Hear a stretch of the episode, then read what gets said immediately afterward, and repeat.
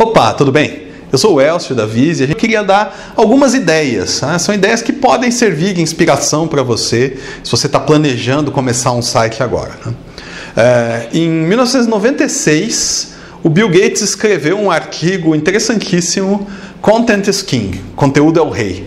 Um artigo fantástico em que ele explicava para aquele começo da internet, as pessoas muito preocupadas com o formato, com o design, ele dizia: olha, conteúdo é o que manda, tá? formato, design é importante, como você vai publicar, mídia é importante, mas as pessoas de fato estão interessadas no seu conteúdo é, e isso continua verdade até hoje. Tá? Faz 20 anos que ele escreveu esse artigo e infelizmente tem um monte de gente que ainda não entendeu isso, tá? que conteúdo é o rei. É, só você ver, por exemplo, no YouTube aí quanta gente começando só com uma câmera, filmando o próprio rosto, dizendo alguma coisa importante, interessante ali e de repente se torna um canal de sucesso, né?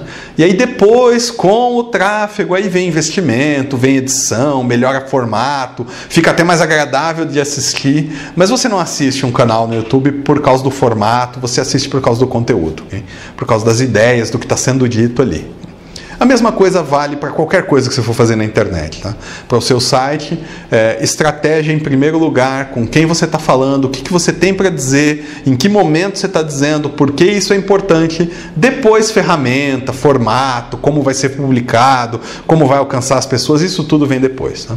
Para que, que pode servir seu site? Ele pode servir, por exemplo, em primeiro lugar, para aparecer nas buscas. Tá? Digamos que você seja já uma marca conhecida, já seja líder no seu mercado, mas você não tem uma presença na internet ainda. As pessoas já estão procurando por você e você está perdendo dinheiro. Tá? Você precisa simplesmente aparecer quando eles buscarem. Ah, se você tem um produto também que é um produto fácil de comprar, é um produto que as pessoas estão buscando, mesmo que você não seja o líder, não seja uma marca conhecida, simplesmente ser encontrado, se você tiver um site com um telefone ali, já vai te gerar venda se você aparecer na busca, ok? Então, aparecer na busca pode ser um objetivo do, do seu site. Um outro objetivo, você pode construir um site para se tornar uma referência. Então, digamos que você venda um produto de conhecimento, consultoria, treinamento, alguma coisa assim. Ou que você venda um produto especializado, tá? Então, é um produto físico, mas é, por exemplo, equipamento que depende de tecnologia. Você quer ser conhecido como uma referência, como uma pessoa que entende muito, que tem uma empresa em que todo mundo entende muito desse assunto. Então, talvez você possa ter um site para simplesmente se tornar uma referência oferecer conteúdo para o seu mercado, para as pessoas que estão interessadas no seu produto ou no seu serviço e ensinar essas pessoas, ensinar generosamente, ensinar o que você sabe de verdade, para que as pessoas, é, em troca disso, conheçam você como uma referência e quando elas precisarem comprar, você é o primeiro nome que vai vir na cabeça delas, ok? Você pode criar um site para educar as pessoas sobre a sua categoria de produto. Então, digamos que você esteja lançando um negócio totalmente novo, ok? Carro movido a casca de banana. Não existe ainda. Ah, primeira oportunidade agora de mercado porque acabou de ser inventado.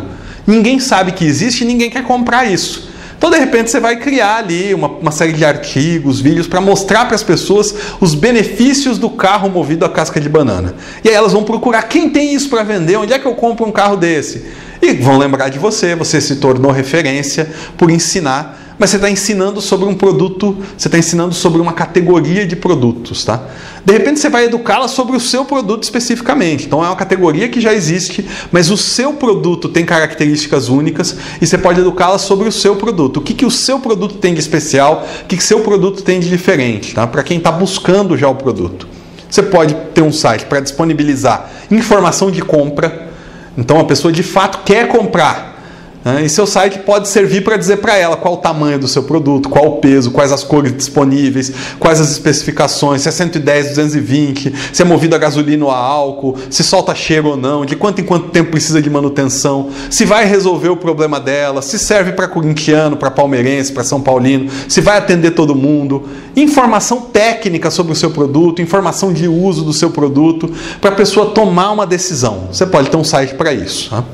Num nível acima, você pode ter um site para vender online. A pessoa tomou a decisão toda, tem um botãozinho de comprar, digita o cartão de crédito ali e ela compra o seu produto e pode fazer fechar a venda online. Tá? Você pode atender clientes que têm problemas com o seu produto, então o site pode servir para isso também para fazer pós-venda, atendimento. Ah, a pessoa não soube ligar, o produto deu defeito, ela precisa do manual de, de instruções, ela perdeu o manual que veio com o produto, ela pode baixar o manual no site, é, dicas de instalação. Você pode ensinar a pessoa a usar o seu produto, então não é necessariamente problemas, da dica de uso, dica para a pessoa aproveitar melhor aquilo, o que, aquilo que ela comprou. Né? Você pode incentivar as pessoas a indicar o seu produto. Seu site pode servir para isso. Né? Pra, por exemplo, digamos que você tem um produto de uso recorrente. Então, o caso lá da esfirraria que eu falei semana passada. Né? Você pode ter um site com um programa de indicações um programa de fidelidade funcionando no site. Então, quando o cara indica alguém, essa pessoa ganha um desconto e quem indicou ganha um desconto também. Alguma coisa assim. Isso pode ser feito através do, do site. Tá? Seu site pode servir para isso tudo. O que, que vai variar? Vai variar a mensagem, vai variar o canal, vai variar a frequência de repetição. Sabe? Então, se você está falando com alguém, ensinando sobre a sua categoria de produto, é uma mensagem dita de um jeito, é, divulgada em determinados canais. Você está falando com alguém que já é seu cliente e está com um problema no seu produto, o tom da mensagem é outro, que você vai dizer, como vai dizer, aonde vai dizer, é, essa questão do tom é importantíssima, né? Então você pode ter um site super ufanista, nós fazemos os melhores produtos do mundo, olha, produto fantástico e tudo mais. Quando o cara está com raiva de você porque o produto deu defeito lá na casa dele, você não pode usar o mesmo tom, sabe? Então precisa definir certinho para que público, em que momento você está falando, para aí definir ferramenta, conteúdo, o tom de voz que você vai usar, se vai repetir esse conteúdo ou não, em que canais vai divulgar, com que frequência vai divulgar. Tá? E é isso aí, valeu!